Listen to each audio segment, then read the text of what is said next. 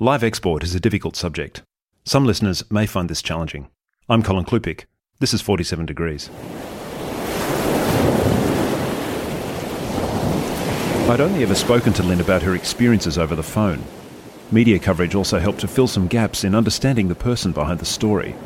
But after some discussion, the suggestion was made to pay her a visit, to get a sense of the environment she lives in, and to see firsthand how her collected experiences have shaped the person she is today. So I bought a plane bound for rural southeast Australia. I've travelled a fair bit throughout Australia, most of the major capitals and many of the natural wonders. But when you get to the airport and see that your plane has propellers, you know that you're not on a major commuter run like Sydney to Melbourne. Look, it's not such a big deal, but it's not often you get on a plane and then someone comes around reshuffling the passengers to get the weight and balance right. I'll bet they're not doing that on the jet next to us. Lynn agrees to collect me from the airport. As the plane lands, I wonder whether I'll have the stereotypes smashed and get collected in a bog standard Korean sedan.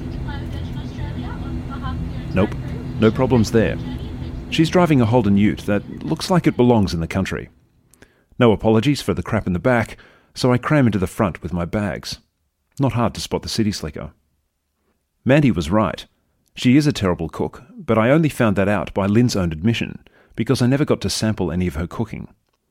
We headed straight for a cafe by the river to help me acclimatise to the chilly weather. Whilst I savoured my coffee and went to great lengths to compliment the young chap who served us, I found out shortly afterwards that it's a much more utilitarian thing for Lynn. She's just in it for the caffeine. Soon after, I found myself accompanying Lynn to feed the horses. There were chores to be done. Once a symbol of not being so well off around the time cars were introduced, horses are now for those with the spare time and facilities to enjoy them, she tells me. Jeepers, a transport inversion. I ask a stupid question about the licorice she's feeding them. Why do people feed horses licorice? Anything special about it? Hang on, that's licorice, right? Do you like licorice? No, no, I don't. A straight shooting answer. Because they like it. Clearly, my questions need to improve. I pull out my phone to record the horses standing in the chilly breeze. Not sure what I was thinking. After all, Mr. Ed was a TV show character, remember? We eventually settled down to some discussion. I'm keen to find out more about how this started. Lynn, the journey that you went on with Live Animal Export started a long time ago, and the way I read the story is that it's it's possible that you weren't even really thinking about that until you saw some of the evidence of of those sorts of things on the docks when you were when you were working as a wharfie. Can you take me back to that time and tell me what went through your mind when you first encountered what we know as live animal export? Um, to start with, I'd say my journey with live exports is actually still continuing because I'm still working with it every day. Okay. Um, Des- take- despite not being on a ship. yeah, despite not being on, on a Okay. ship, there's there's plenty of um, groundwork to be done regarding and around this trade, being employed in it or around it or against it or whatever. Um, on the wharf, it was quite interesting because the, the wharf's just a really busy place, and you're working for dollars per per minute. For example, having one of those ships tied up in port in Fremantle at the moment costs about eight hundred and maybe eight hundred and three dollars an hour. An hour. An hour. 803. I think it's eight hundred and three dollars an hour. They didn't want to go for a round number. No, no, no, no round numbers there.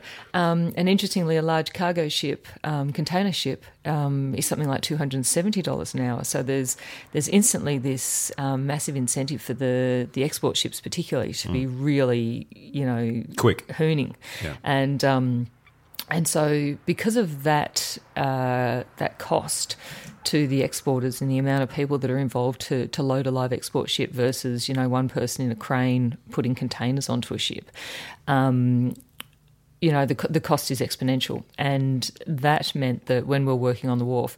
Everything was just done at high speed and as quickly as possible, in out, and it kind of didn't really give you the chance to fully appreciate the individuality of your task and also what the animals were as individuals. They they soon became just a mob that you had to move, and um, and and in that, I think their individual suffering and stress is lost on a lot of people who are involved in that trade. Yeah, and at this point, you're still you're still working as a wharfer. You're not actually working as a vet on a live export ship. No, I was working as a wharfie, and I was also doing full time vet um, studies as well. Okay. So, you know, we're talking um, massive fatigue, lots of things on my mind, and I'm just juggling a whole lot of different aspects of my life. So, um, so my priorities were all over the place, and um, and as a vet student, you don't have the powers that you have once you're a vet to sort of, you know, everyone has the power to stand up and say, I don't think this is right Yeah, sure. but you're not necessarily going to get listened to and or employed again. So, um, so as a student, you sort of sit back and you, you're still in learning mode. And so on the wharf, I think I was just in a lot of learning mode, and um, and I saw what was happening. And reflecting on that now, I see that there was um, there's there's scope, especially for the other vets who were graduated and working as vets at the time on the wharf, to have actually stepped in and done a lot more to improve the way we were moving animals, the way we were treating them, the speed at which we were expecting them to move, the temperatures in which we were moving them. Yeah, it gets you know, pretty hot over there. really cold in Portland and really hot in Fremantle. Yeah. So you know, and it, it's hot. You know, the irony, and we, we've discussed this already with animal care. The irony with animal care is um, it's the extreme weather events, being cold or hot, that the animals actually need more care. Mm. And so when the animals are experiencing that, the workers are experiencing that. So when you were there as a student and observing the the professional vets at the time, also not really noticing too much what was going on, is that just a again just a factor of the the pace and the speed of of moving animals on and off the ship? Yes, it is. And you don't get to see an individual animal for much time and they're on the go. So when the animal's actually running past you and not sort of standing in a paddock looking at you and exhibiting natural behaviours, um, like, you know, looking and standing, limping, maybe holding a leg up, coughing, that kind of thing, you it's a lot more difficult to assess their their actual health status and their um, well-being. Um, and I guess some of the vets were probably a good role model, and others who were more entrenched in the trade possibly were poor role models for me as a vet um, because they weren't alarmed by anything that they saw. Um, so that didn't sort of, you know, spark a light with me that I should be alarmed. I was like, oh well, maybe I'm oversensitive or or whatever. But anyway, you got on with your job and you just did it. So presumably you would have seen this happen again and again because ships would come and go reasonably frequently. Something I'm curious about is um, it's my understanding that it can take quite a while to load a ship, several days, and so the animals they they go up up the gangway and, and then they go to where they go, and then they have to stand around for a few days before you even set sail. How many how many ships coming and going did you have to see before that reality clicked in for you? Oh, that was um, almost immediate. You knew that the first animal on was still down, you know, because of the ballast of the ship and the balance of the ship, um, the first animal on is usually going to the bottom of the ship, and um, and so you may be loading that ship for three days, and the animal that you saw three days previously has been standing in a pen, and you've not seen it again since. But meanwhile, we're just loading more and more in around him. So, um, so yeah, that animal's been there for that whole time, and that became. Um, that was always something that I was just aware of, a bit like somebody walks into their office and they know there's a door and there's Yeah. a chair and a desk, and you know you just take it for granted because it is, take, you know, that's the fact.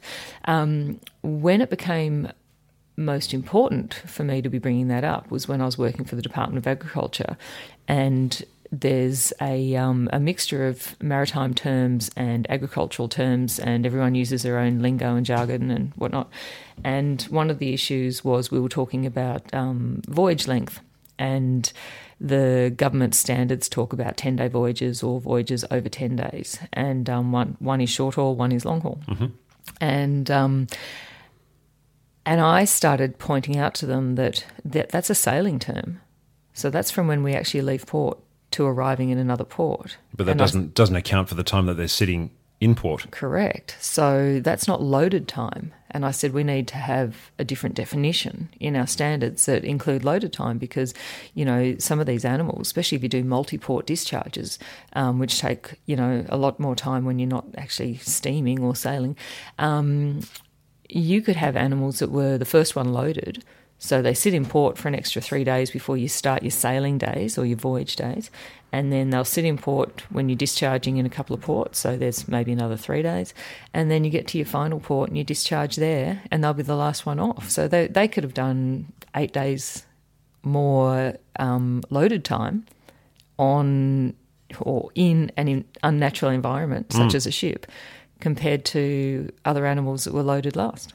So, uh, again, not knowing too much about how animals behave in the field, um, when, a, when an animal goes on and has to stand in the pen there for three days, does it literally stand for three days? Can, can they lie down at all? There's been studies done to see how long it takes them to actually rest and or to lie down and rest. Um, the stocking densities that we've been working with up until very recently have shown that, um, in general, most animals can't lie down at the same time. And they have to take turns. It's almost like a bit of a timeshare. Yeah. And, you know, often you'll have one lying down and another animal straddling over the top of them, standing Right. upright. So, um, especially with cattle. And um, that makes it tremendously difficult to monitor and have a look at these animals to see who's sick and who's unwell and lame and ill. And, and I suppose you being on the wharf doing your job, just coming back to your time actually on the wharf, because you're moving around so quickly. Oh, that's and- got nothing to do with me then and- at yeah, that point. So you're not watching that at all. Nope. So no, no one's really watching that, are they? Uh, the onboard vet should be, and the onboard stockman should be, but in port you're usually so busy the vet might be doing some intermittent rounds, um, or even if they're doing continual rounds, they're doing the entire ship instead of having backup doing it as well with them and helping give feedback regarding information um, for animals that are ill or injured or suspect. Um, but in general, the vet and the um, the stockman and the crew are busy literally just moving the animals Yeah. to their pens. Yeah. So the husbandry basically goes out the window, and by husbandry I mean the sanitary conditions of cleaning the water troughs and um, the feed troughs and stuff like that. So So presumably, then uh, you would have seen the odd mishap on on uh, on the docks. Uh, I don't. I mean, we talk about herding cats. I can't imagine herding sheep up a gangway into a ship is uh, the most straightforward experience. Did you see anything there which started to alert you to the fact that maybe this isn't the best way to go about this? Oh, I didn't just see it, I experienced it myself. You know, you get to a point where you're moving so, like, I've always said to people anybody who has really worked with livestock, especially sheep, for any length of time and large numbers of them, will have lost the plot with them at some point and, you know, broken out with some kind of angry You get cranky at sheep. Oh, you get cranky at sheep. And it's not because they're stupid. Sheep, sheep, you know, we all say sheep are stupid. Um, and then people who know more about sheep tend to say that the people who own them are more stupid. But um, I think your dogs are. Uh, uh, the, the sheepdog out there, yeah. Um, she's like, I th- back, back off. I think they have an opinion. Um, yeah, so you know, sheep farmers and I always laugh. You know, the only thing more stupid than a sheep is a person that owns them, and um, and of course that's not that's not a slur on sheep farmers. That's um, That's a joke, right? That's just a joke, and you know the people that work with them, and we're always laughing because you know usually at the end of a day of you know it doesn't matter if you're mustering or you're shearing or you're, you're doing something with a large group. You know, at some stage they'll just frustrate you so much Hmm. because you're moving so many. Um, they lose their individuality because a they look the same Yeah. generally. Yeah. So you know it's just. You know that's why counting sheep puts you to sleep. Um, right. Yep, so good, good point. yeah, so so you know you soon lose um, your concentration, focus. You know what you're doing, but you're not really paying that much attention. Um, but if they keep turning around and um, trying to come back at you, and you have to keep sort of turning a 65 kilogram beast and trying to push it up a, a pen where it's go, up a raceway, and it's like going, I'm not going to go there, and its friends are going, I'm not going there because Bob's not going there, so there's something wrong. There's a monster, and you're like, there's not a monster. You're an idiot, and um, and you're driving me nuts. And I've been doing this for six hours, and I think my arms are going to fall off, and you know I'm I'm tired and fatigued, and And I don't suppose the sheep is wearing rubber soled shoes to help them get grip up the gangway, right? No, not necessarily. Usually, usually the ramps um, are cleated, and um, and we often put sawdust down on the on the ramps so that they're um, more user friendly for them. But they're but they're again they're an unnatural environment, and they are harsh on the animals, and the animals slip and they smash their knees on checker plated, um, you know, little cleating rods across Yeah. ramps and stuff like that, and um, and that's got to be painful, but because of the stress and the pace of the way we work them, you know, they get up and run. You know, So it's a harsh environment,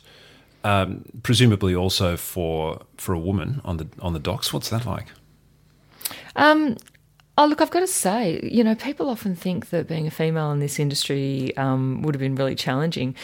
It, it was more a um, an amusement, I guess, than anything. When I started, I think there were four of us, and I still remember a day that was. Um, it was kind of funny in its weirdness because we got our first female toilet block um, on Nice. the on the wharf in 1999, and I still remember um, there was three three of the women, including myself, working that day on the shift, and um, and it was just a Besser brick toilet block like you'd find in any park. Like there was nothing flash about it, but it wasn't. Um, you didn't have to take a point man No. when you went to the toilet like you did when you've got all the truckies and the wharfies and you know everyone else you know on the on the wharf and you're trying to walk in past the men's urinals going nothing to see here, nothing to see here. um, because you need to go to the loo, and um, and so we were just sort of we, we kind of made a mockery of it, and um, and we at some stage during a smoko break, someone went out and bought a couple of um, cans of Jack Daniels and Coke, and we backed my ute up to the toilet block after the shift, and we just played some some uh, inauguration um, toilet appropriate music and um, and and sat on the, the tailgate of the Ute and had a couple of cans of. Um, of, of alcohol, just to sort of have a bit of a laugh about the fact that we were finally joining the um, the twentieth century. It So it wasn't anything special, but it was your toilet block. it was our toilet block, and it was awesome. And it, it, well, it was kind of special because until then, women obviously were not recognised enough on the wharf to have their own facilities. I think that's extraordinary that it took until 1999. Tell me, is it is it physical work? And the reason why I ask that question is because when I go to uh, or look from the distance in Sydney, for example, at Port Botany, there you see big machines picking up containers, and you think, oh, that's all right. Someone's pressing the button, and the, and the container gets picked up.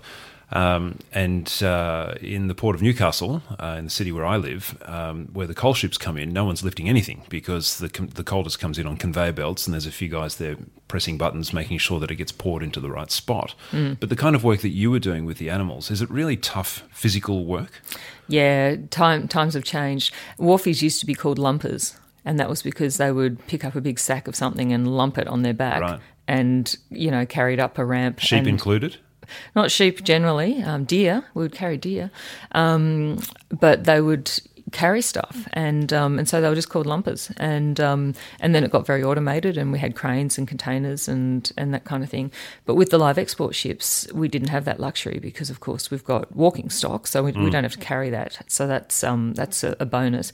But we carry a lot of uh, chaff and um, sawdust and different provisions that are required that don't walk and aren't conveniently. The ships aren't designed necessarily to conveniently um, get them into the ships. All right, this is a, there's not a door on the side that you know this hatch that opens up and says "put feed here." Well, there is, but you can sort of get a crane platform to it, but then somebody's got to step out from the ship door onto the plane, onto the crane platform, and then grab the bag and then step back over the big, the, the whatever chasm it is between you and falling down in between the ship and the wharf, and back into the ship, and then you carry it in. And I remember one day there was a a gang of us inside a ship, and um, they kept bringing sawdust up to this one door.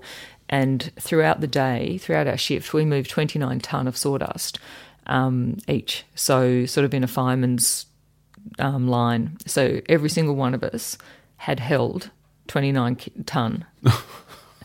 and we were all completely stuffed. And it was a ship where I'm 5'9 and I couldn't stand up in this deck. Oh wow, So, that's where the animals are, aren't they? yeah, In- this in- is for a sheep.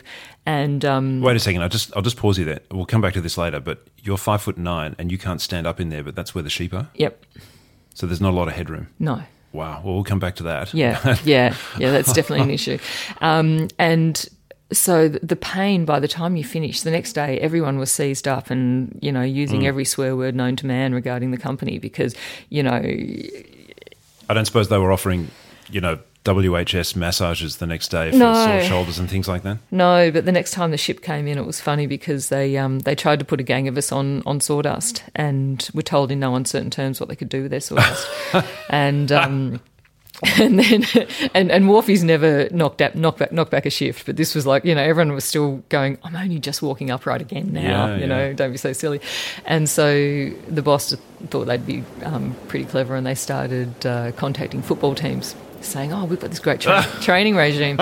And um, and we'd sit back doing our normal job of you know climbing trucks and getting sheep and cattle off the trucks onto the ramps, and um, these foot would watch we'd watch these football teams fatigue and flag throughout. Now you you were doing this when you were studying at university, so this was kind of your uh, your part time uni gig. My Now- forty hour a week uni part time uni gig. Yeah. so, so I mean, uh, being the uh, the city dweller that I that I am, I, I, when I think about university students doing side gigs to earn themselves a bit of cash, I'm thinking, you know, if you if you wind back the clock to when you were doing it, maybe a job at Video Ezy or down at the local supermarket, or maybe some professional experience. You're down on the wharf, um, you know. Lifting heavy objects and, and chasing cattle up up um, you know up the planks and so forth, and, and loading other, ships, no doubt. How did that impact your life as a university student? Um, it just meant I had very little time to do anything sort of outside of study and work. And when there was recreational time, it was sort of go hard or go home. And um, so. Now you were living some distance away from the wharf as well. Uh, Oh no, not too far. I was only for the first four years. I was only I was first two years on the wharf. I was only about eight k's, and Oh, okay. the last year I was about thirty k's away. is that when you were staying with Mandy? Yeah, yeah, out in um, the Swan Valley. Okay, so was it uh, was it nice just to have maybe a little bit of a break between the wharf and getting home? So suddenly the, the commute might just be considered a, a bit of a rest time. Yeah, I, I guess you. Um, I guess by the time you get out of the car, you're sort of half fatigued and um, and almost unconscious. I remember um, one day, one of the jobs we also used to do was unload uh, car carriers, and um, and most people don't realise that the smell of that new car smell that everyone just goes, oh, I just love it, is actually formaldehyde, and um, Really? yeah, and, um, and so it'll start to knock you out pretty quickly. Yeah. and what they what they do with those ships is they they hire a gang of. of wharfies and um, you've got strict dress regulations so they, they really want you to dress like uh, you know a character out of Housos they want you to be in, in soft tracksuit pants no no buckles no Yeah, because you've got to, you've got to drive them off, right? yeah, no, and you've got to shimmy in between them. Yes. these brand new cars, and if you back then, if you did more than two and a half thousand dollars worth of damage, which is really a scratch, um, the thing was written off. So Or you have to buy it. there's only so many Hyundais a person needs. Um, and um, and so they would have gangs of us, you know, dressed in soft clothing and um, and soft shoes, soft clean shoes, and they'd pick us up in a rental car, and they would drive the rental car into a ship. And you just got in the next vehicles that were lined up to um, to go out, and that could have been a truck, a tractor, a Lamborghini, a Wow. Hyundai. I, I can imagine there'd just be thousands of guys who would just say, wait a second, you're going to pay me to wear tracky dacks during the day and drive other people's cars? I'm in. And you're not allowed to wear a belt, like you I'm know. in. I'm just so in. So so yeah, so so they were the more relaxing days. But but interestingly, you know, you get pretty bored of you know you drive your car out and then you get picked up by the rental car and you get you know driven back in with your your little crew of four and you get in the next four cars and you go out and you know one person will be showing off going oh I got the WRX and you're like oh yeah I got the John Deere fantastic Nice. and um and so so it was a bit amusing but um but I remember wishing that I was living closer to town at that time because I got halfway home and the fumes of these new cars all day had um, had really hit me hard, and I had to pull over on the side of the highway and actually just sleep for half an hour. Yeah, and then when you come home, uh, you say hello to Mandy and her and her do- dogs. Her, Yeah, two, her- two, two dogs. You meant her kids Oh, that I treated like kelpies. Yeah. Sorry, I, I got that got that mixed up.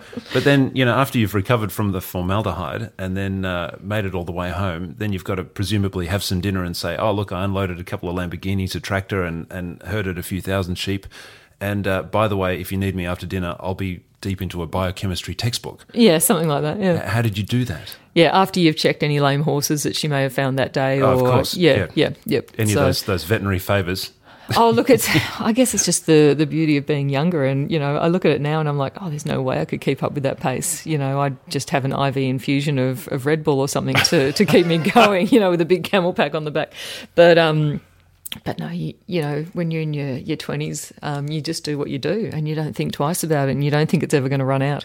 So um, so yeah, no, I was very fit, and and people always thought that I I was some kind of you know gym junkie, and I'm like, no, I just work for a living. Yeah, I just yeah, and well, Lamborghinis, tractors, sheep, it's all just part of a day's work.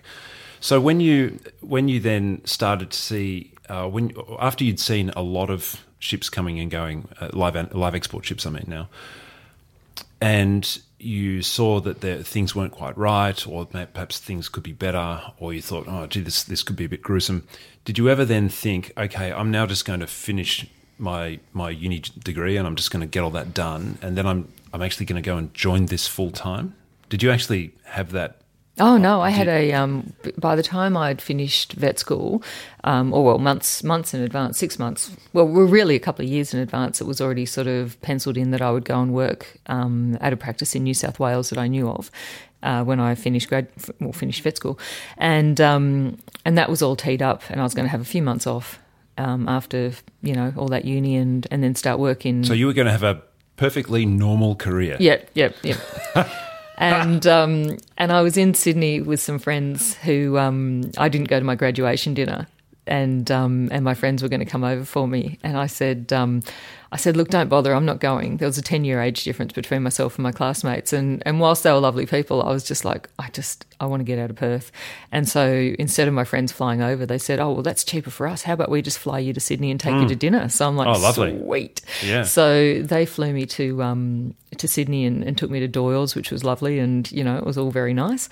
And, um, and I managed to, you know, avoid my, my grad dinner, which was, um, you know, everyone's 10 years younger than me. They're all talking about Britney Spears and stuff. And I'm just like going, oh, how do I get a mortgage? Yeah. so there, were, there, were different dynamics and I'd spend a lot of time with them, you know, it wasn't snobbery. And, um, and I'm walking down the street in Sydney and I get a phone call from one of the exporters that I'd worked next to whilst, whilst being a wharfie. And he's like, oh, Lynn, you know, we've got this ship going to Saudi Arabia, you know, next week. Um, we're looking for a vet. Could you do it? And I'm thinking, I've been graduated 10 minutes, like seriously. Mm, mm. And um, and you've got this perfectly normal career that you've lined up. yeah, I've got work. You've just had dinner at Doyle's. Yep, yep, yep. And, um, and someone says, You want to go to Saudi Arabia? And it was hilarious because, um, because on the wharf, you know, it's really that mentality. You are all the same. It doesn't matter if you're male, female, whatever. You do the same work. You get asked to do the same job. You get paid the same money. So I can't get into that argument of women and pay um, inequality because I've always earned either as much as the guys I work with or more. So, mm.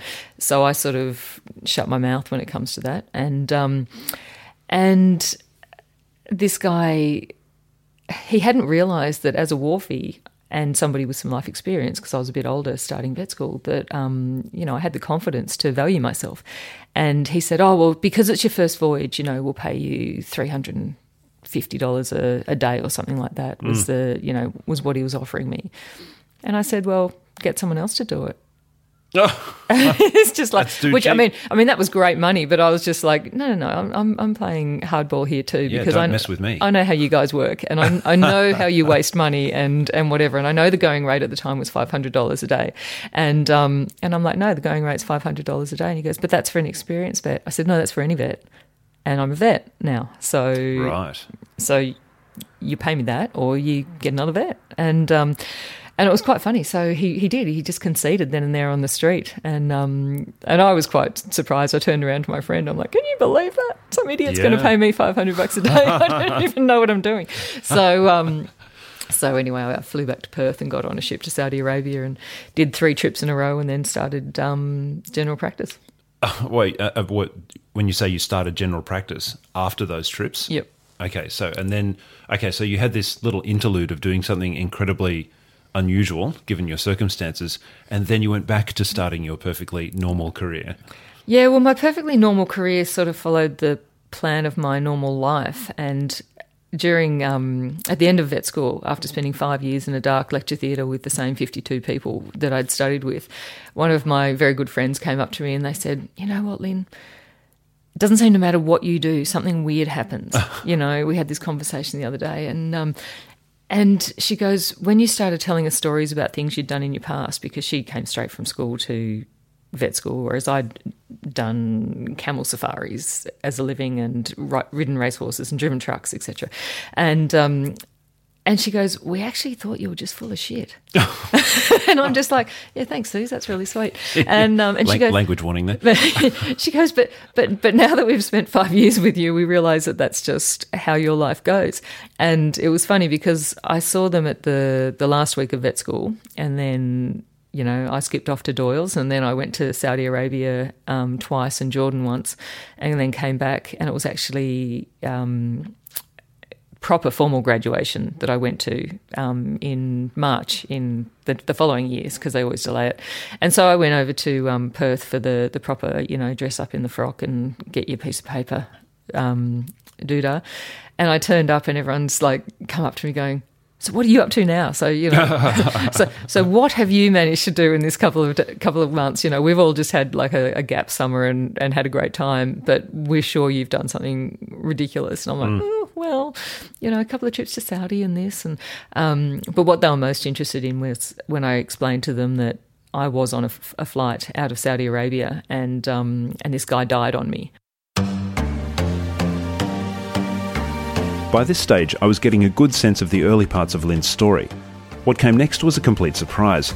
And if you've ever wondered whether this kind of thing happens on aeroplanes, well, listen on. But it's not for the squeamish. And um, and this guy died on me, and I was what on the plane? Yeah, I was trying next to get to you. Um, in my arms. Um, I tried to. I was trying okay. to get to my um, seat, and I, would seen him in the airport, and he looked really crook, and I was really tired, and I had turned around to my stockman, and I said, the stockman had said to me, he "Goes, what do you reckon's wrong with him?" And I said, "I don't know, but if he was a sheep, you'd kill him." and um, and we are both slouched back in our seats in this is Saudi Arabia. You guys don't mince words, do you? it was just like we were we were fatigued and we'd just spent, you know, weeks together at sea and we are just like, oh, get us home. And um and this poor little guy was, you know, hacking away with a horrible cough and we, you know, he was a funny shade of grey and I'm just like, yeah, it's not good.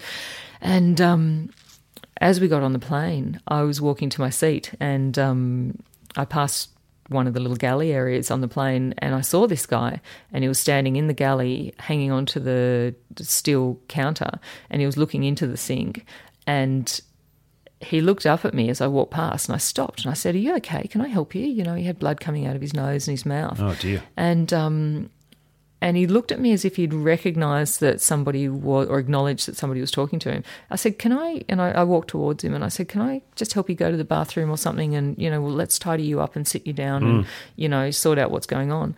And with that, and maybe it's because I approached him, um, and um, but he leant over into the sink and he vomited about a liter of pure blood um, oh straight into the sink, and then he just collapsed. And I caught him and put him on the ground. And so I started CPR on him, and um, and I had a stethoscope in my bag, um, which I'd naively taken thinking I could use it on the ship for the animals. And so I had the stethoscope out, and I'm like, oh, not much going on.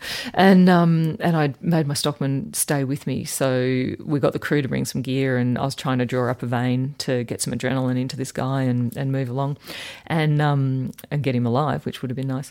And a couple of uh, nurses who was, were on the flight came to to help, and so we intubated this guy, which you know put a tube down his throat, and we were breathing for him and and um, trying to defibrillate him. And I couldn't get a needle into him anywhere. I couldn't find a vein. And um, as a vet, we're, we're, trained to do tiny little kitten veins. So mm. you know, to not be able to get a vein on on a on a slim man is you know they should be sticking out. Yeah, they should, be, be really easy. easy. Right? So I couldn't find one. It was really, and I'm like, oh. and um, and with vet training, um, I've just gone straight to his neck and I, you know, occluded the jugular and the jugular popped up and I, I, shoved the needle in there, drew back, got blood, and I'm like, right, I'm in a vein. I injected the adrenaline, held the, the spot down. And um, at this stage, I had a male nurse sitting above this guy's head, um, breathing for him with the tube. And he's going, What are you doing? And I said, I can't get a vein anywhere else. And he goes, That's bloody gutsy. Yeah. And I said, What do you mean? And he goes, I have never seen, I've got a stethoscope around my, my, my neck, right? Yeah. He goes, I've never seen a doctor go IV in a jugular in my life. And I went, oh, oh, that's because I'm a cattle vet. Oh, no. And this poor guy, you could see that they were following every command that I'd given, and um, and everything had been correct. I mean, the, the guy was cactus. I thought I was talking to a human doctor. Yeah. And I'm like, no, no, I do cows. Gosh, they don't give you your leg. You know, they won't sit in a chair and let you put a little tourniquet around them. I mean, we're laughing, but this is incredibly tragic. Well, yeah, and the poor dude, you know, I mean, he was dead when he hit the ground, and um, but you have to work on them for a certain amount of time Wow. and um, and try, and um, and the crew didn't want to touch him, so I'm just, I'm, yeah, I was going to ask you. I'm just thinking, what's everybody else doing at this point? yeah, they were very happy that they weren't being asked to to assist. Yeah, So would, was would you mind just holding this for me? yeah. So I was lucky I had my stockman who um, was used to the blood and gore of the ship, and myself that was just treating this guy. You know, humans are just a different shaped sheep, really. Or Uh, okay. sheep are a different shaped human. You know, they're, they're exactly the same. You can pretty fu- pretty much modify Da Vinci's man. You know, the the classic picture to any species of um, mammal, and um, except for maybe a dolphin, that would be a bit tricky. And um, and so yeah, the um, the poor guy the crew, like I say, didn't want to touch him, and they'd called paramedics, and the they opened up this door at the side of the plane, one of the emergency exits, and they scissor jacked a um, a platform up to us, and they came in with the body bag, and we bagged him, and um, and I lifted him up to go through his pockets to get some ID because nobody wanted to touch him, and. Um, and it was really weird because I, I guess as a vet you just do what you have to do. And you know I just put my hand under his belt and lifted him and he weighed no more than a sheep. Like you know he, he he wouldn't have weighed 50 kilos. And I lifted him up and I went through his pockets and I found um, it was quite sad. I found a seaman's book passport a big wad of US dollars oh, wad of US dollars a little statue of Jesus and a vial of insulin Oh, wow. and so the insulin told me why I couldn't find a vein yeah, sure. and the rest of it told me that he'd just signed off from a ship. Now, Oh, the tragedy dear. there is that he should never have been allowed to sign off from a ship to go to a plane. He should have been sent to a hospital yeah. because he was clearly unwell in the airport. And um, and whether anybody could have done anything for him, I'm not sure. I, I, I assume he had pneumonia and um, and then bled out from kind of like an aneurysm in the throat, um, which you know even in hospital you wouldn't be able to stop. But he may have had his pneumonia treated to the point that the coughing wouldn't have ruptured the blood vessel. So this is where seafarers are often just treated like dirt by their um, Yeah. employers. And so given the nature of your life and your experiences, no doubt the next phone call was a friend from Australia saying, "Oh, what are you doing now?" yeah, yeah, it was some, yeah. Like within forty eight hours, I was probably at home, um, you know, riding my horse through a paddock with the dogs running behind Wow. me. You It's an know, incredible experience. yeah, picking a bottle of wine for the night. After processing what I'd just heard, I started to get an idea of just how tough seafaring could be. Depending on where you are in the world, it can be a really difficult existence, and in most cases, invisible. Sure, there's the animal welfare to consider, but there's a human story to this as well. And you can easily find yourself forgetting why all this is happening in the first place. The animals aren't going on holiday or being relocated. They're off to the slaughterhouse to be processed for human consumption. Don't we do that here in Australia? Isn't that what local meat workers do? So many questions begin to enter my mind. What's it like once the ship sets sail? And who's buying this meat? Does the journey need to happen at all? This was going to get complex. 47 Degrees is independently produced by Colink Media. Interviews, narration, and production by Colin Klupiec. Music licensed by Getty Images. To get in touch, send your emails to 47degrees at colinkmedia.com. Or to post your thoughts and join the conversation, visit facebook.com slash 47 degrees podcast.